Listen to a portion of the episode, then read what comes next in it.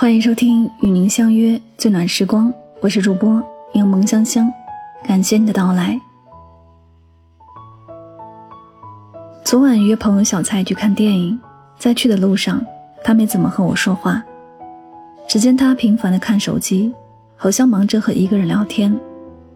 中国医生这部电影，好像讲的是去年发生的事情。我打破了安静，说了一大堆话，我不知道他有没有听。待我说完话后，仅是敷衍的回复了三个字：“嗯，是的。”他之前不是这样的。我好奇的看着他，你心不在焉的，怎么和谁聊得这么嗨？处对象了？他摇摇头，没有。打游戏认识的一个人，我们最近经常聊天，挺谈得来，已经在微信上聊很久了。小蔡对着手机屏幕，露出了我从未见过的笑容。是那么的甜蜜美丽。你说，如果有个人每天早中晚都来找你聊天，两个人总是有很多聊不完的话，控制不住的想要和你分享，好像彼此相互吸引似的，这种情况是不是说明对方喜欢他呀？我一本正经的盯着他的眼睛，回复道：“不一定。你们聊了这么久了，对方有跟你提过喜欢或者明确关系吗？”他沉默了。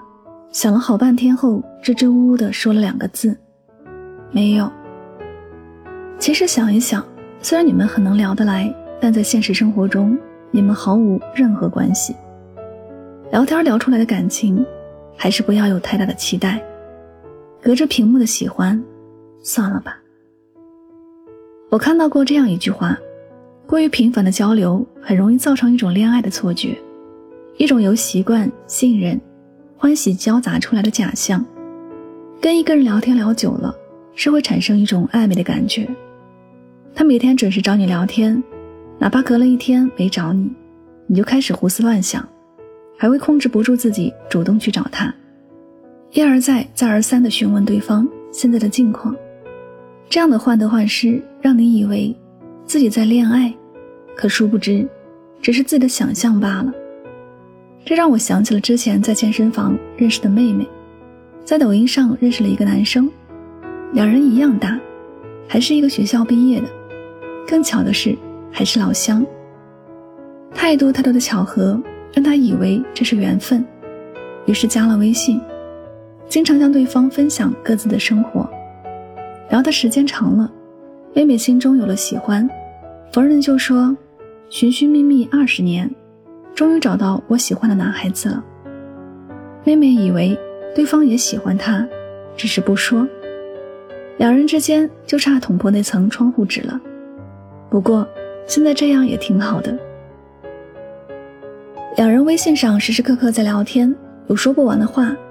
大部分情况下，男生都会秒回。妹妹问他：“你怎么总能第一时间回复我？”对方正在输入中。因为我把你设置成了特别提醒。听到这话，妹妹心中更是乐开了花。